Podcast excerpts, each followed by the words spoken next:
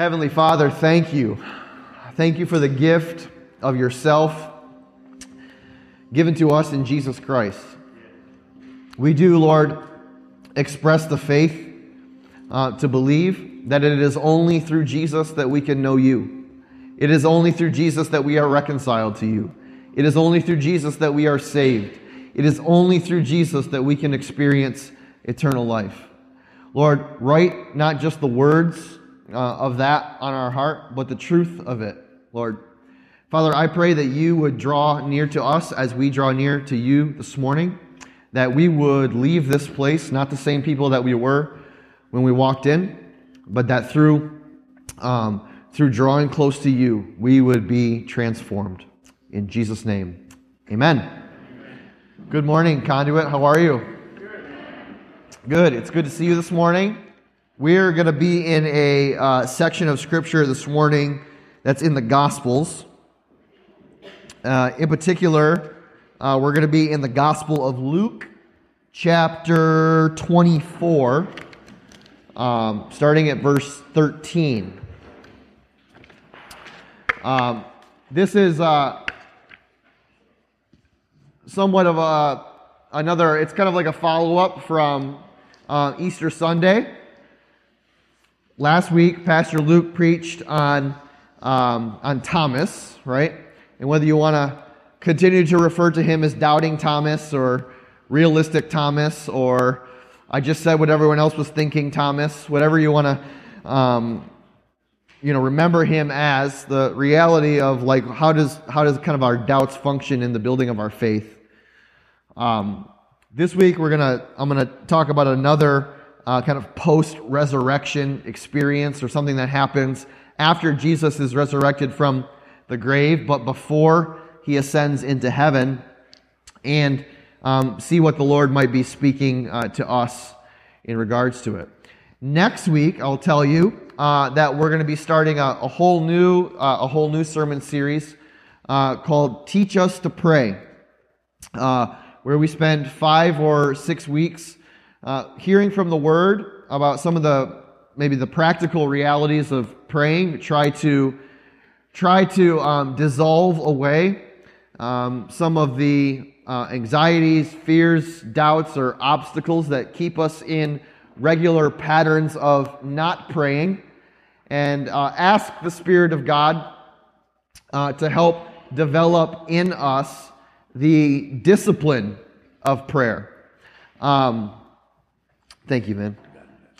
Um, because there's here's here's a reality that I that I have always um, seen really at play. Um, how many how many people here uh, believe that the discipline or the practice of prayer um, for those who are pursuing relationship in Jesus is a is a kind of a I guess what you call a core discipline or something that is core to your relationship with God through Jesus Christ.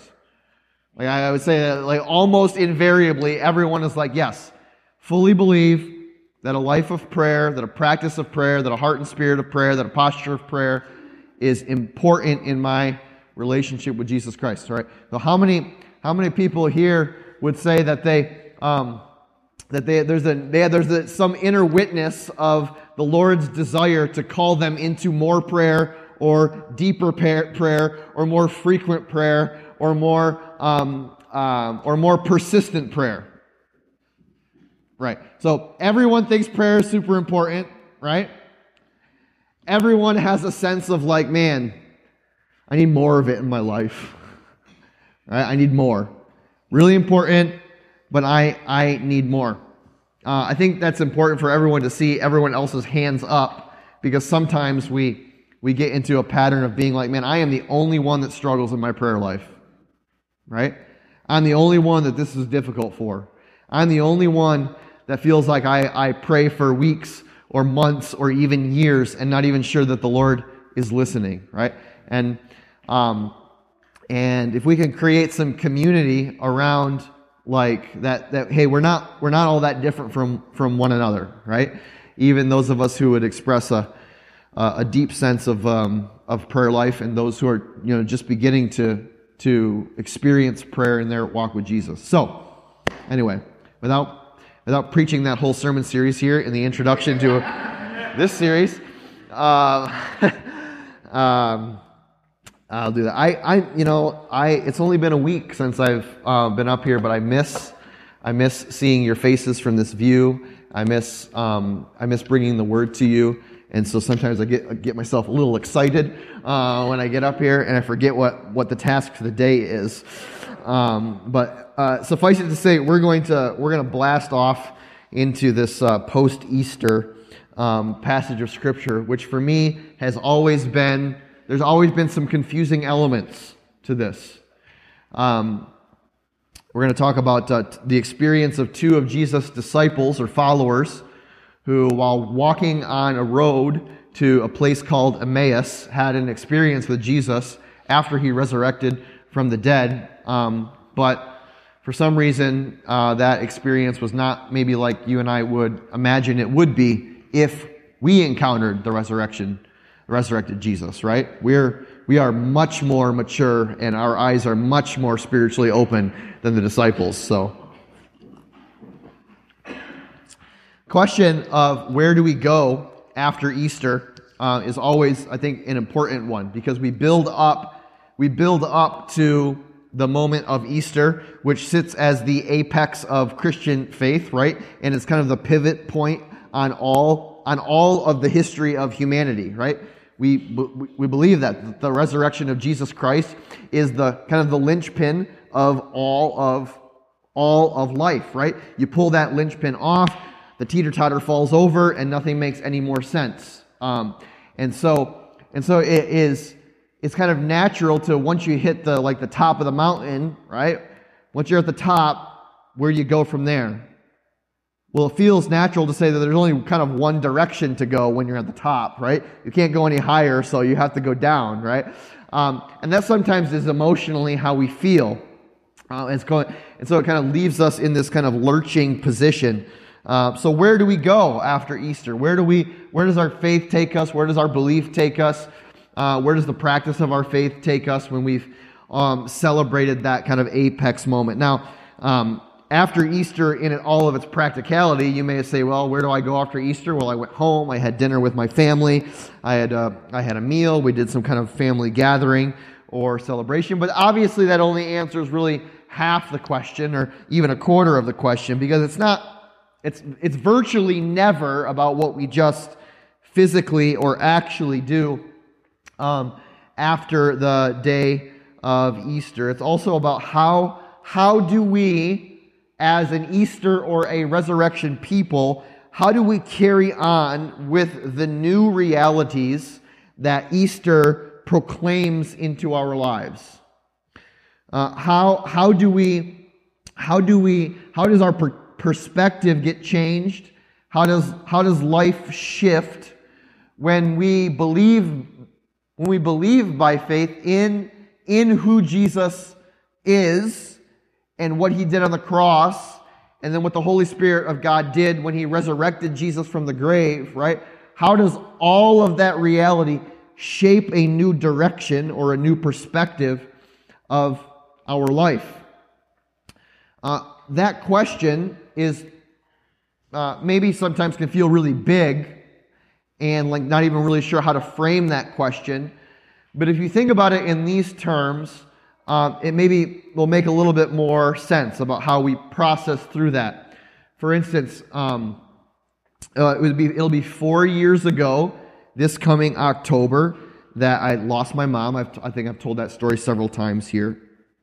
Uh, so this coming October will be four years since I lost my mom. And what I had often heard other people say um, at the loss of someone so close to them became true for me in those moments is that after after a really significant loss someone that's deeply close to you um, life really is not the same there's there's a there's a radical shift that kind of happens in life and that doesn't, that's not, uh, that, that's not necessarily to say that it's a kind of a fatalistic shift where um, life will never be okay or life will never be good or not, there will be no joy or no sense of um, purpose or anything like that. It's just that when a significant loss happens, we're, there's something in us that is changed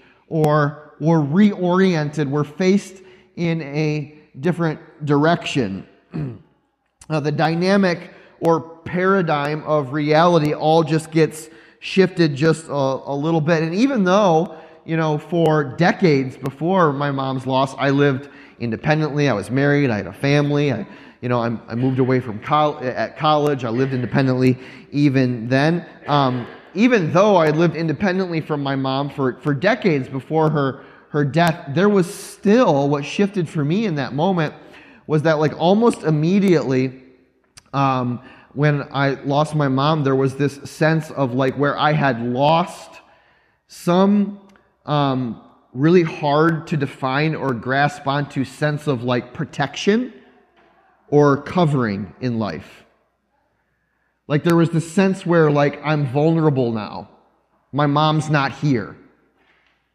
Right? That like there's there I I don't have that person that has always been there to like love and protect and nurture and care for. That's not there anymore. So I feel a little exposed to the vulnerabilities of, of life. So life, life changed and life shifted. Things are just, were just different. Right? And so if you think about, if you can think about it and you have that experience yourself and you understand how things um, maybe have shifted in your life at the loss of someone, you, you may be able to grasp onto what we're talking about when we say that where do we go after Easter? What are the new realities? What are the new paradigms? What are the new truths that come after Easter and, and that require of us or demand of us or even just kind of foist upon us the necessity of seeing the world around us differently? How must Easter change who we are and what we see and what we believe if we have if we if we honestly are reaching for it and grasping it by faith if we're honestly like if we're honestly expressing faith in the resurrected Jesus how must that change who we are what we believe and what we do post Easter the story that we're going to read this morning in the Gospel of Luke records um, two men um, who found themselves in a bit of, we call it like emotional reeling after everything that had, um, after everything that had happened in Jerusalem. So, uh, if you have your Bible, you can uh, follow along with me in Luke chapter 24, starting at verse 13. We're going to read this whole section here.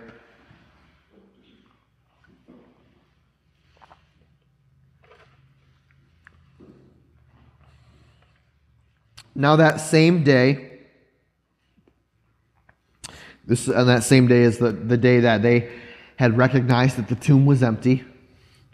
On that same day, two of them were going to a village called Emmaus, about seven miles from Jerusalem. They were talking with each other about everything that had happened, and as they talked, they discussed these things with each other. Jesus himself came up and walked along with them, but they were kept from recognizing him. He asked them, What are you discussing together as you walk along? They stood still, their faces downcast. One of them, named Cleopas, asked him, Are you only a visitor to Jerusalem and do not know the things that have happened there in these days? What things? he asked. About Jesus of Nazareth, they replied. He was a prophet, powerful in word and deed before God and all the people. The chief priests and our rulers handed him over to be sentenced to death, and they crucified him. But we had hoped that he was the one who was going to redeem Israel. And what is more, it is the third day since all this took place. In addition, some of our women amazed us. They went to the tomb early this morning, but didn't find his body. They came and told us that they had seen a vision of angels who said he was alive. And then some of our companions went to the tomb and found it just as the women had said, but him they did not see.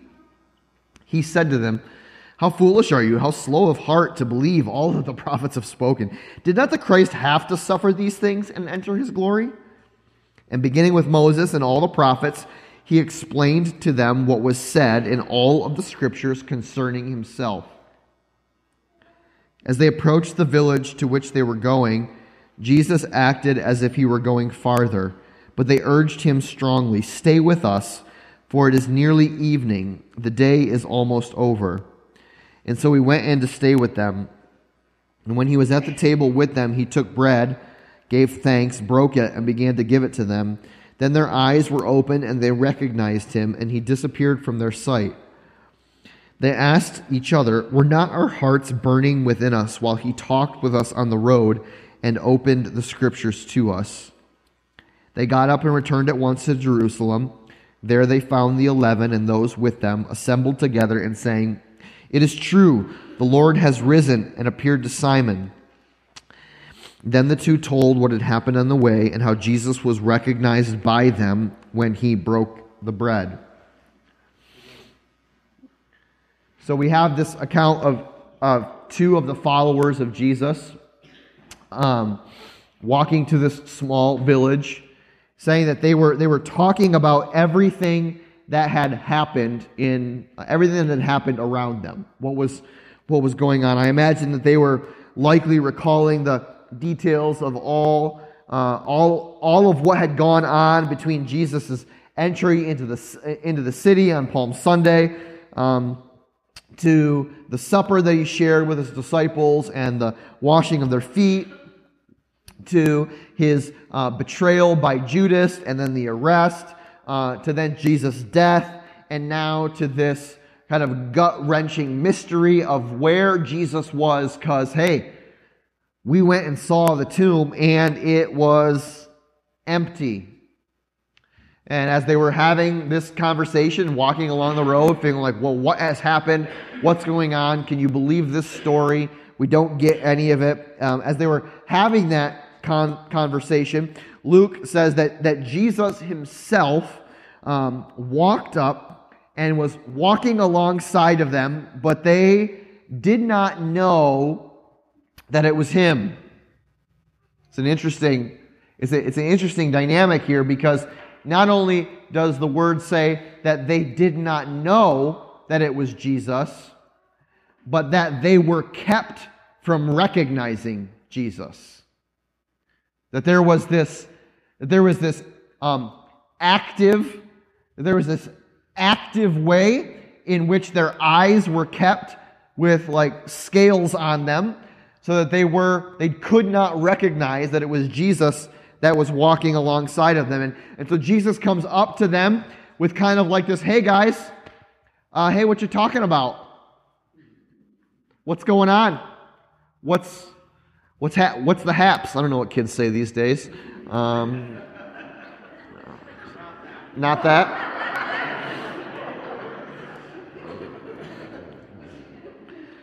Someone needs to prepare for me like a dictionary of common words and phrases, okay? What's the haps? Um, what's the haps, guys? Um, now, now, now, Luke Luke tells us here that uh, how they were feeling and the tone of the conversation.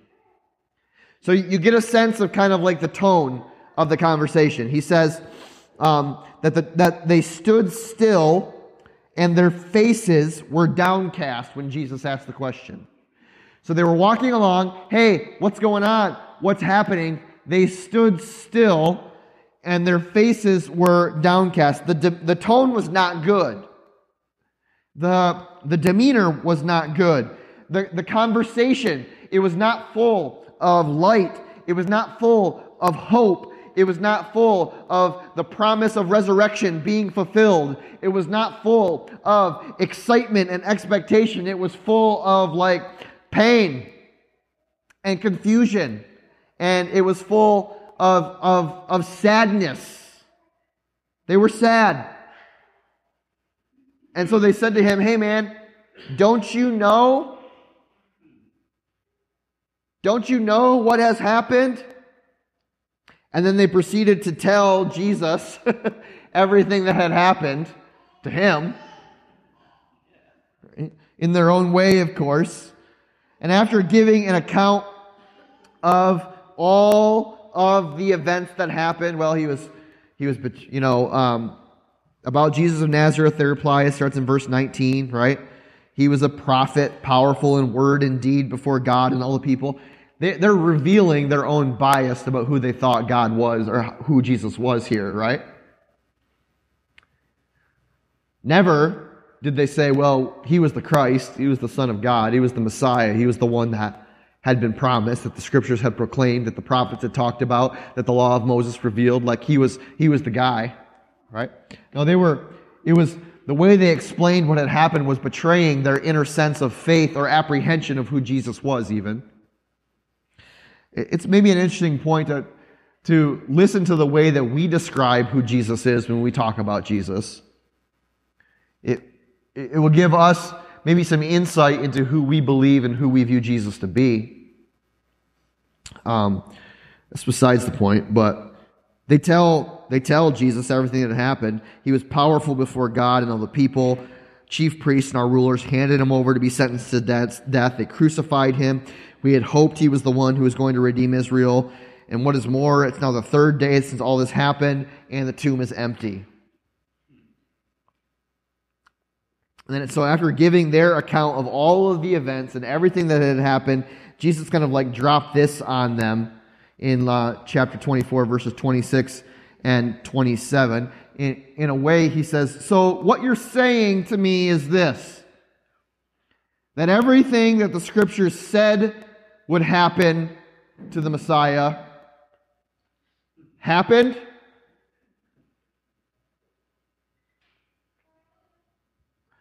Did not the Christ have to suffer these things and then enter his glory? And beginning with Moses and all the prophets, he explained to them what was said in all of the scriptures concerning himself. So he's like, okay, I'm hearing you guys. Yeah, I am picking up what you are putting down.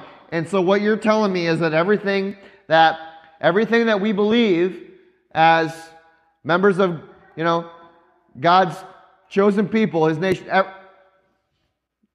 so it all happened then. It all came true. Like it, it all happened. And, and there's like this no, almost like this silence of response.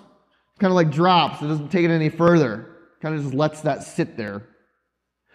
It says later on, um, uh, later that evening, the three of them sat down to share a meal with one another. You know, they had Jesus was going to go on. They had convinced him to stay. This was a, this was very normal in ancient Near Eastern hospitality, you know, to allow even strangers to stay in your home and to give them a meal um, at night when they were traveling. This is not odd. The three of them sat down to share a meal with one another, and Luke records in chapter 24, verse 31, that it was then as Jesus broke the bread with them and, and gave them food that their eyes were opened and they recognized him. That their eyes were opened in that moment. That whatever scales were on their eyes as they were walking down the road were removed and they were, they were given the ability, so it seems at least, to see Jesus for who he really was. And then he disappeared, gone. And as they're recalling the events of that day and what would happen, they, they said, Were not our hearts burning within us as we were walking on the road and he was opening the scriptures up to us? It was kind of like another way of saying that them saying, like, oh my gosh, if it was a snake, it would have bit us. You know, the resurrected Jesus could not have been any closer. He was right here opening the truth of God's word in his glorified and resurrected form. And we did not, were not our hearts burning in us as he opened the word to us. Can you imagine just the sense of like, Cameron, what are you doing, you idiot? What a wasted opportunity.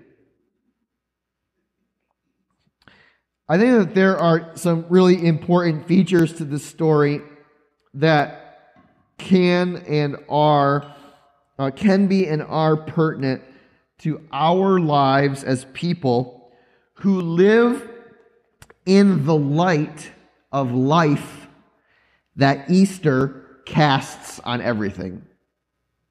Right? We don't live in the shadow of Easter as Christians.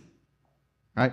We live in the light of what Easter illuminates for us. Like Easter is a Easter is a lighthouse, right? It's a lighthouse that that that illuminates the, the dark areas around us and allows us to see things in a much different way, in a much different reality, with a much different purpose. These two phrases that we you see both uh, 24 verse 16 and both and verse 31 were kind of strange to me to be honest. Still a little bit strange for me. I don't i don't pretend to have full understanding of them but um, i've always been struck by the two verses here that essentially um, communicated that the eyes of the men on the road that day were um, purposely veiled so that they did not recognize jesus as they were walking down the road both in Luke chapter 24, verse 16, of course, but they were kept from recognizing him. We, it's kind of re, it's kind of reiterated um, later in the chapter in verse 31 when it says that their eyes were then opened, right? Not they opened their eyes and finally came to their senses, but that there was a moment where what was what was a veil over their eyes was removed so that they could recognize Jesus for who he really was. I, I have tended to approach this story with a little bit of confusion over why it seems like the men didn't just not recognize Jesus, like, oh, yeah, sorry, it's been a while, like three days, and didn't recognize who you were. It's not that they just didn't recognize Jesus, but they were kept in some sort of like supernatural way from recognizing who it was that they were talking about on the road. The same seems true if you think back on it into the accounts of the Gospels where Mary went to the tomb on that morning found the tomb to be empty, but spoke with a man at the tomb that she thought was the gardener, saying, Where have you put him? Or where have they put him? Tell me, and I will go and I will get him. There was this almost like sense of um, unrecognizable qualities about Jesus for the two men on the road to Emmaus, Mary at the empty tomb, that is a little bit mysterious. Like, what about that would have been so confusing? There was an unfamiliarity about Jesus to the men walking to Emmaus and to Mary that doesn't make a whole lot of sense on the surface.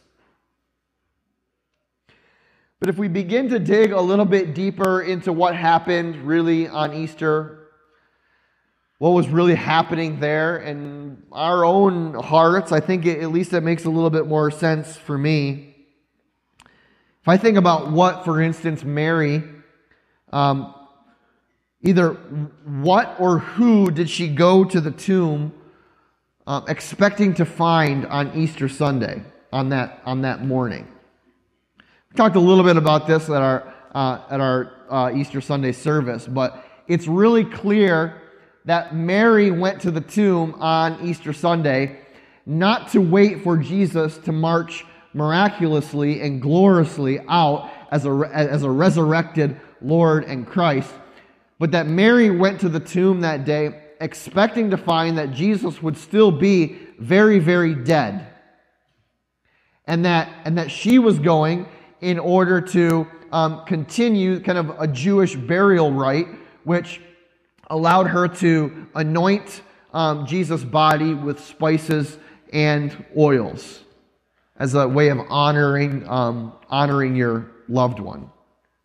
It's very clear that Mary had no conception whatsoever that when she got there, that the tomb would be empty, and that the reason the tomb would be empty was because Jesus was resurrected from the grave through the power of the Holy Spirit, just as he had promised he would, and just as Moses, and just as the prophets, and just as the writings had said.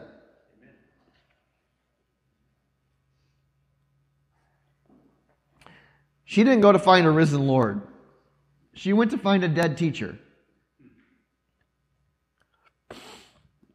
And what were the men talking about that day on the road to Emmaus?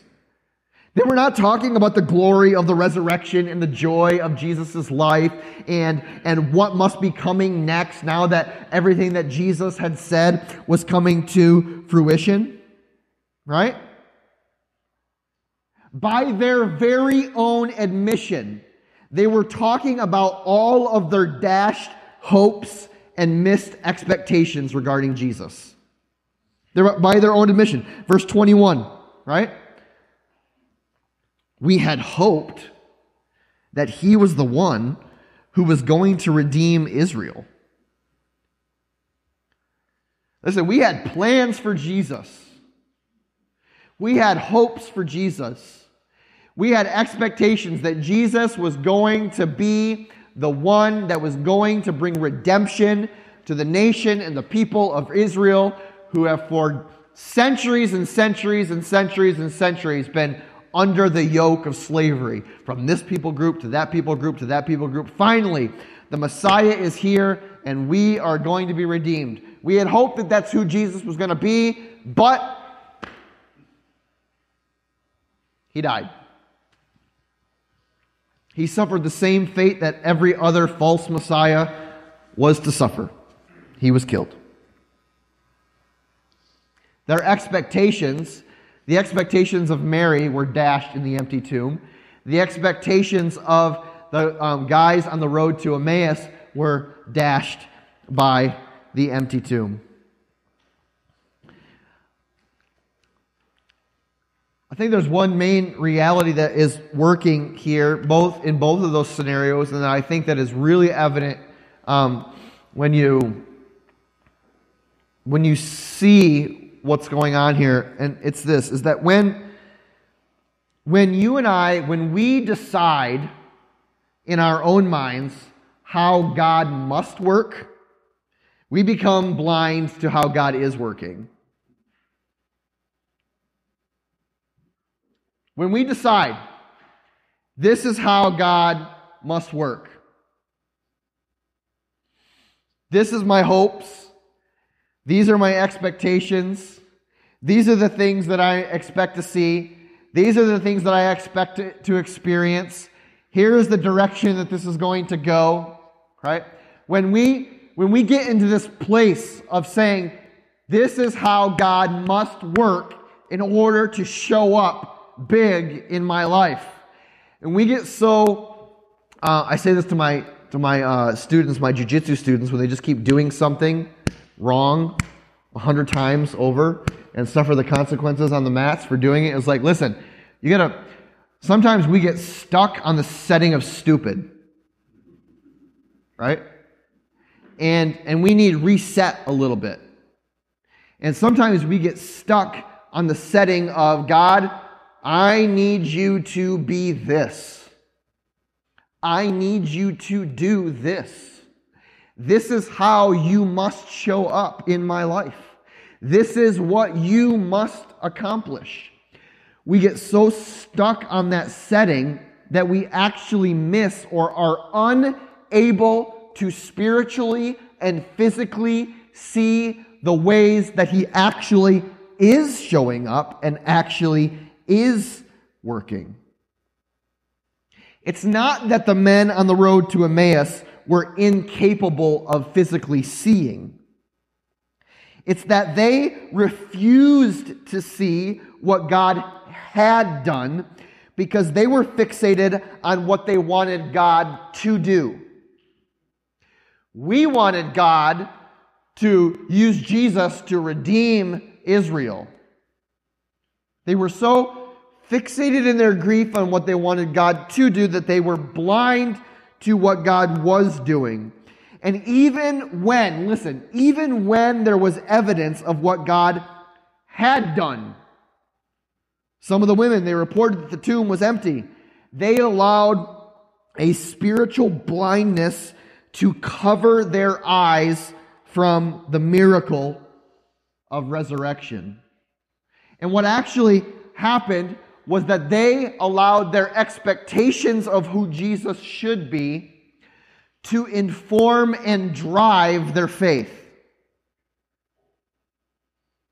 We have this expectation of who Jesus should be, of how he should show up, of what he should do in my life. So now I'm going to allow my expectations of who Jesus should be to drive my faith in all of the things that God does and doesn't do. Well, God can't do that. God won't do that. God won't show up like that because I'm expecting Him to do this over here. My expectations inform my faith. But listen, what would have been different for them and what would be different for us, for you and I, if instead of allowing our expectations of how God can or will work, or, or uh, instead of allowing our expectations to inform how we believe, if we let our faith, our firm, solidified standing on the truth and promise of the glory of the resurrection, what if we allowed our faith then to inform our continual expectation of God's miracle working power in our lives? That because the resurrection occurred, and I stand firmly in faith and belief in that miracle, right? That I am standing now in the expectation that the same faith it takes to believe that will be the same faith by which I walk my entire life. As if we can, as if we can reasonably or logically say, I believe in the miracle working power of the resurrection, but I'm not so sure that I believe that God can do a miracle in me. Or God can do a miracle in my family.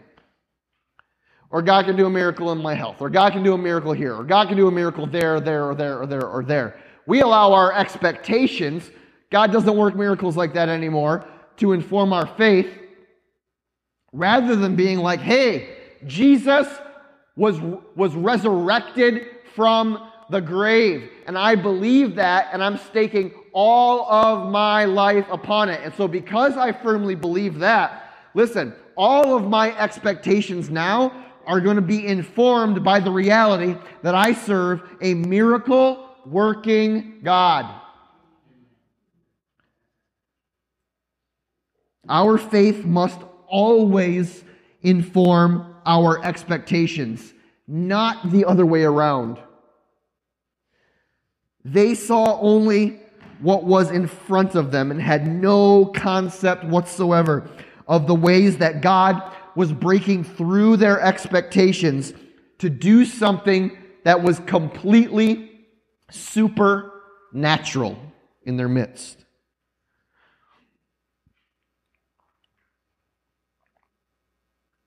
I think it's a fairly safe um, statement to say that we generally live in a culture of anti supernaturalism. We generally live in a world, in a culture that is like, ah, uh, yeah, the supernatural. I don't believe in all that hocus pocus kind of stuff, right? All that stuff you can't explain. Yeah, I don't really like. We've evolved quite a bit, right? We're, I mean, we're pretty spiritually woke people. We we we get it, okay? Yeah, miracles for were the ancients that didn't understand how everything actually works. We have become enlightened through our own education, right? To understand that there is really just a logical reason or expression for just about everything that happens. Listen, that is a disease. That is a disease. That is a virus of the enemy, right? I was gonna like it is. We we should be the most pro supernatural people in all of existence.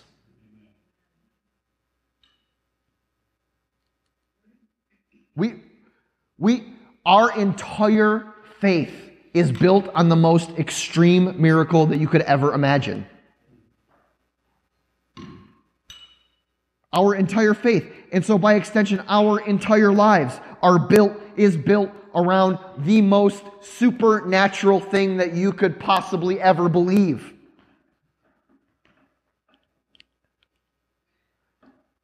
We live in a culture of anti supernaturalism where, not much different than the men on the road, we have by and large become blind to the miracles of God that happen all around us. Around us. But the blindness, listen, is, is mostly of our own doing. We are kept from seeing as the men were, not because God is unwilling to allow us to witness but because our faith has not operated in a place of expectation that God will do a miracle. We don't, we don't see the miracle anymore. We don't see him walking alongside of us because we operate in a place of God doesn't do miracles anymore. Instead of operating in a place of faith that says God is doing miracles all over the place, every day, both in me and around me, in the world and in that person's life and in that person's life. I believe it and I stand with it. And we have we have good reason to believe this, right? Even in the Gospels, for instance, Matthew chapter 13, verse 58, it said Jesus had to leave his hometown and what? Couldn't do, could do no more miracles there. Why? because the people lacked the faith. Not that Jesus lacked the willingness to do miracles, but that those witnessing the miracles, seeing the miracles, experiencing the miracles, lacked the faith to see them. Jesus left, it was like, I can do no more miracles here because of their lack of faith. Church, let us not be a place where Jesus is like, I can't do any more miracles here because of the lack of faith.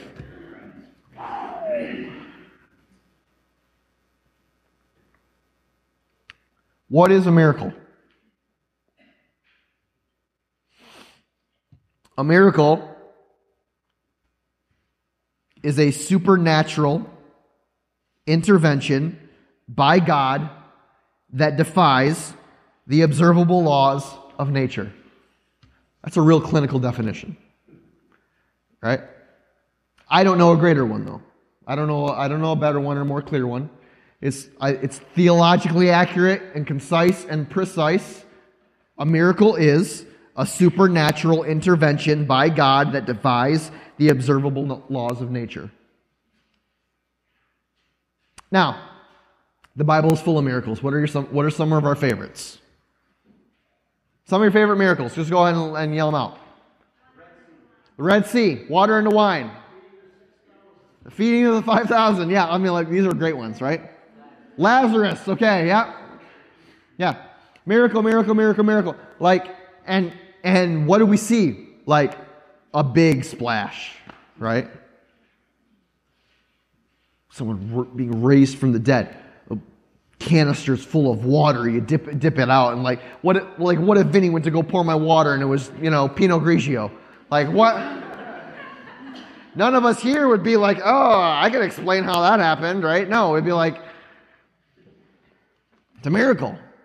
The parting of the Red Sea, the whole nation of Israel coming out of Egypt and walking down the middle. We get these big pictures in our mind, right? Right? you know, the Jesus Storybook Bible, these huge walls of water as big as the eye can see, and these people walking down the middle of the ocean and then crashing back down over the Egyptians as they come. It's like, yes, this is the stuff of miracles. That's what I'm talking about, Lord. That's what I'm talking about. What are some of the miracles that we see today? Life, right? I would say that life is a miracle, right? Because when we see, when we talk about miracles, we, we think of the Red Sea, the feeding of the 5,000, um, the raising of Lazarus. water to wine. Like we think about these things that are really big and huge. We often proclaim that we no longer see miracles anymore. Like, wow, we just, wouldn't it just be great if we just got back to the time and place where God was doing miracles? Supposing that miracles occur only in a grand, viewable scale, right? They only occur in the realm of parting huge oceans or turning water into wine. But I think something equally as grand goes on in the world of supernatural godly intervention. Because, like we've been saying throughout the whole Easter series, the whole Lenten series, we are an Easter people. And to say that we are an Easter people is the same thing as to say we are a resurrection people. And to say that we are an Easter people and that we are a resurrection people is the same thing as to say we are a miracle people. We are a miracle people just like we are a resurrection people. If we are a resurrection people, we must be a miracle people. Coming back to life. Coming back to life when you are dead three days in a grave defies the observable laws of nature and was only made possible by the intervention of the Holy Spirit that brought Jesus back to life. That the resurrection of Jesus Christ, right, that upon which we build our entire lives, is the picture perfect example of Miracle. We cannot be a resurrection people without being a miracle people. You can't do it. Okay, Pastor, yeah, I get that. Yep. But I've never seen a miracle. And um, I've been following Jesus for all of my life. Um, I have what I think is a pretty robust faith. Um, God is continuing to grow my faith. So why am I not seeing or experiencing anything miraculous in my life. We could have a few, could have a few explanations for that. Um, I certainly think, like the men on the road to Emmaus and like Mary in the tomb, that there is something to say about um, the uh, the depth of faith and expectation in the miracle working power of God. Okay? Um, but in, instead of, so there's something to say there. We're not going to say too much about that, more about that, because I want to focus on some things over here for right now. So know that there is some stuff over here, but we're going to talk about what's over here. Remember our definition of what a miracle is.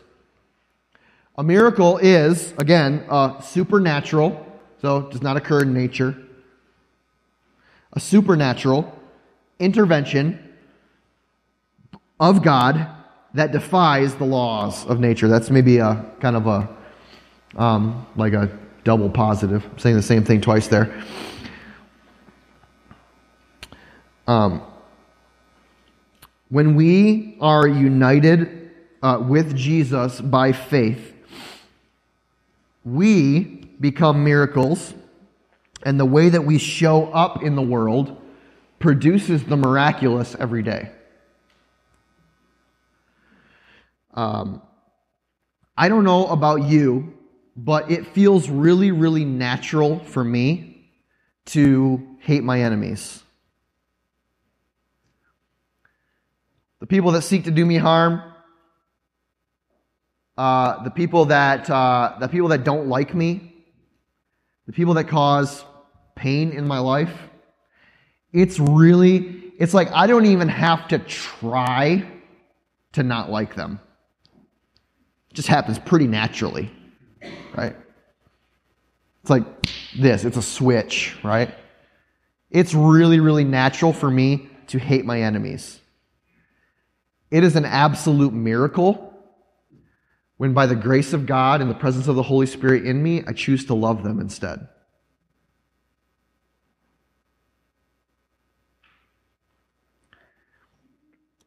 It is supernatural, it, it, or it is, it is very, very natural for me to hold on to bitterness and anger towards the people that have hurt me.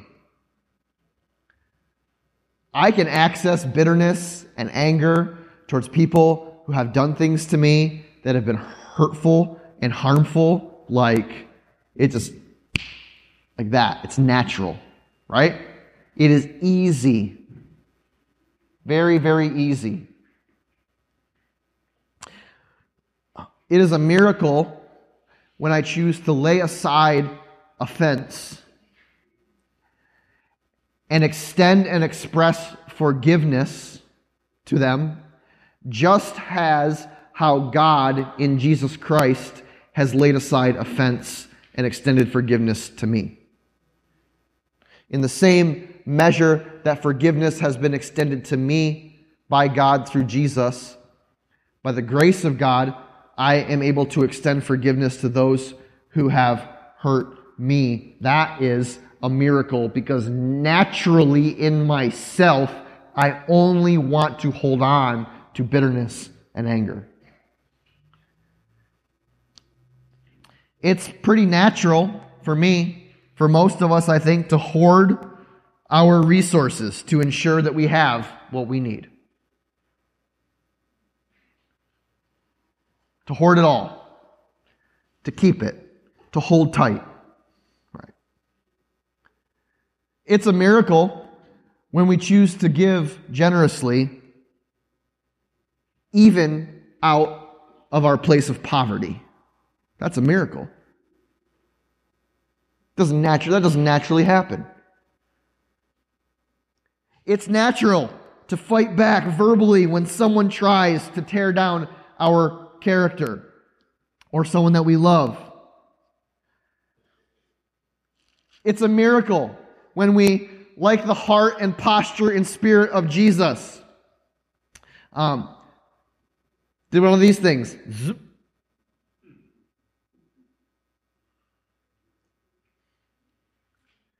It's a miracle when we hold our tongue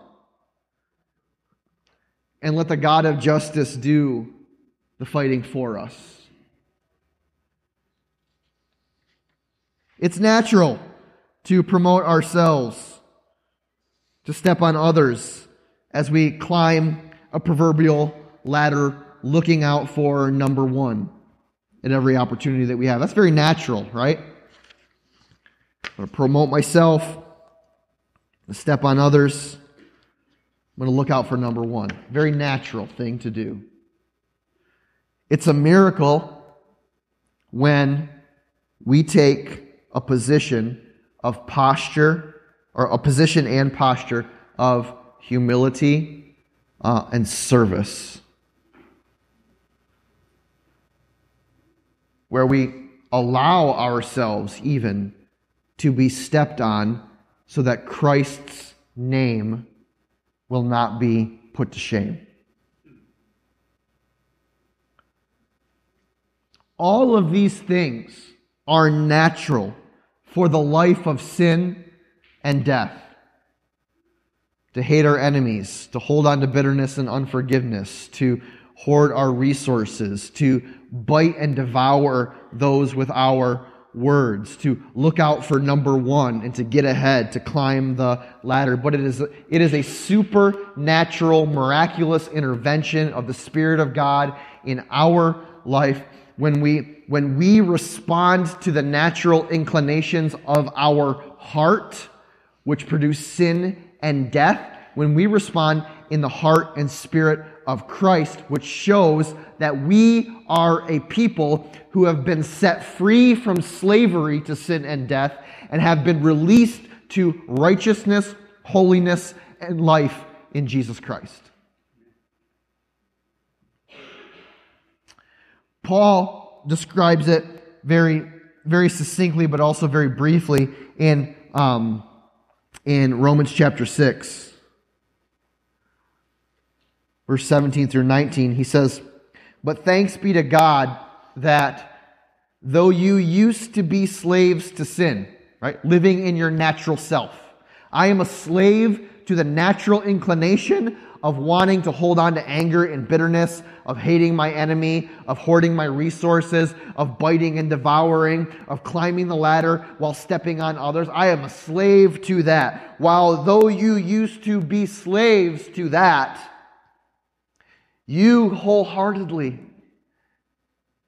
you've wholeheartedly obeyed the form of teaching to which you were entrusted, and you have been set free from sin and now you have become a slave, not to the natural inclinations of your heart.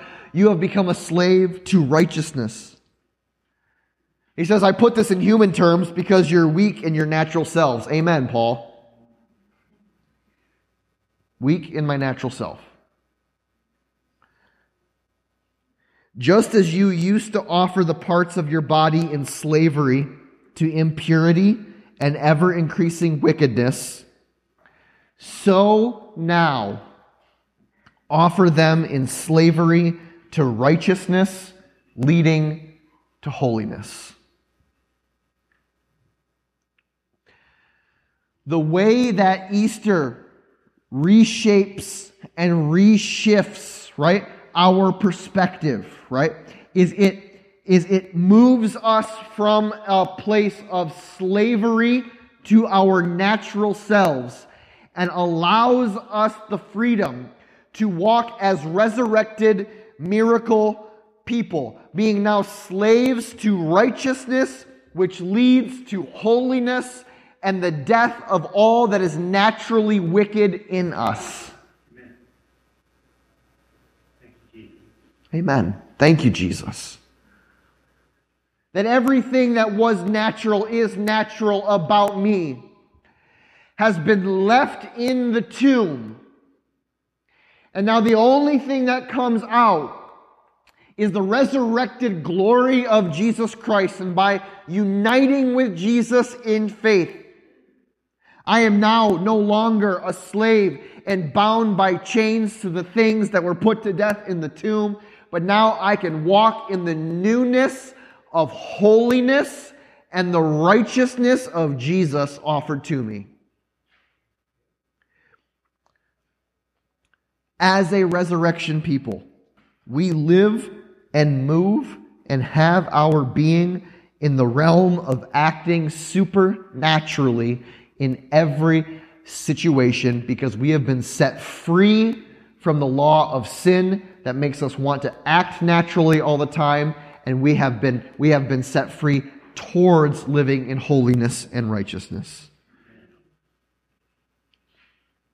one of the um, one of the things, I know, as we're moving into this prayer series in the next couple of weeks, I think it's going to be about five or six weeks long.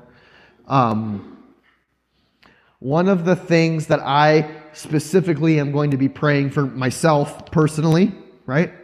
And also corporately for us as a church is that is that the Lord would by his grace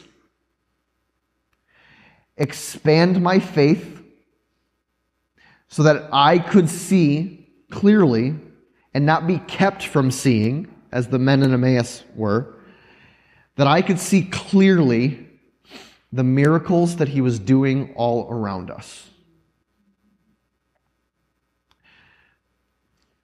Parallel to that is that I would see clearly the miracles that God wants to do and that we are to be praying in accordance with faith towards seeing accomplished.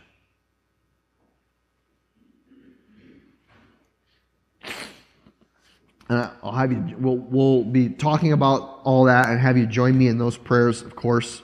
We all join together in one prayer as a, as a community of faith. But I'm going to leave you, um, I want to leave you with this prayer. To, I really appreciated how Pastor Luke gave us something, uh, a very simple prayer to walk away with um, last week and to pray uh, to pray regularly and daily um, as we're um, as we're continuing to wrestle with and contemplate these things in our hearts. And so I wanted to offer something similar uh, to us or for us this morning as we as we get ready to close. Okay. So uh, I don't know if you want to take a picture or we'll throw it up on a slide later on social media or something like this. Um, but it's this prayer Heavenly Father, we believe that you still do miracles. Help us in our unbelief and create in us the faith to see you working in the world. I believe that Jesus still does miracles. I believe that we serve a God that um, does nothing but miracles, really. I am asking the Lord to give me the faith to believe that miracles are still happening all around me, giving me the faith to see them and create in me the faith to see miracles continue to happen in the world. Let's pray in that direction right now as the worship team comes back up. Um,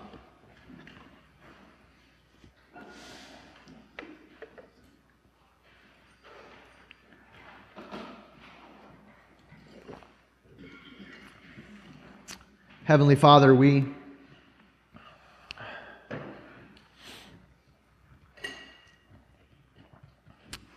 Father, you Father, thank you for not requiring perfect faith.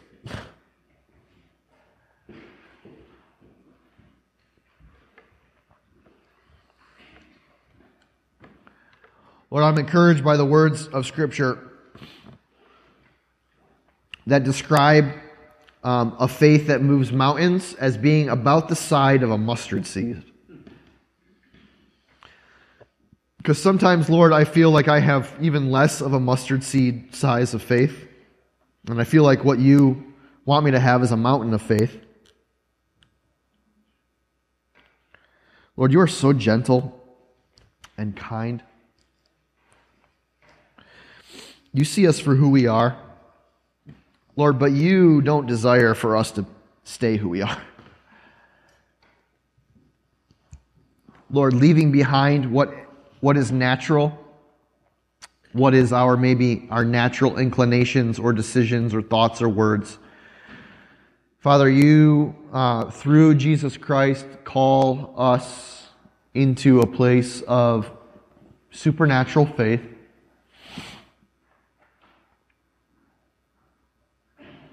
Lord, I pray um, that you would build our faith, grow our faith, expand our faith,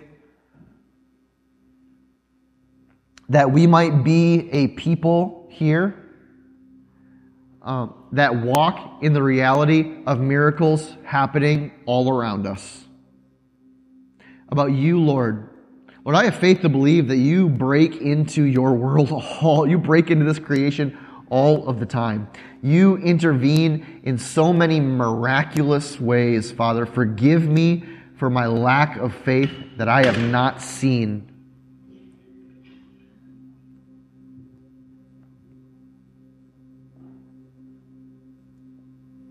Lord, thank you for the miracle of Jesus resurrected from the grave. Lord, may that be the miracle that defines all other things in my life. In Jesus' name, amen. Hear about the miracle of grace. But because of his great love for us, God, who is rich in mercy, has made us alive with Christ even when we were dead in transgressions. It is by grace that you have been saved. And God raised us up with Christ and seated us with him in the heavenly realms in Christ Jesus, in order that in the coming ages he might show the incomparable riches of his grace expressed in his kindness to us in Christ Jesus. For it is by grace that you have been saved through faith. This is not of yourself, it is a gift of God, so that no one can boast. For we are God's workmanship, created in Christ Jesus to do good works, which God prepared in advance for us to do. It is by grace through faith in Jesus Christ that you have been saved. Go and be a miracle uh, living people, a resurrection people through faith in Jesus Christ. Amen. You are loved. Have a great week.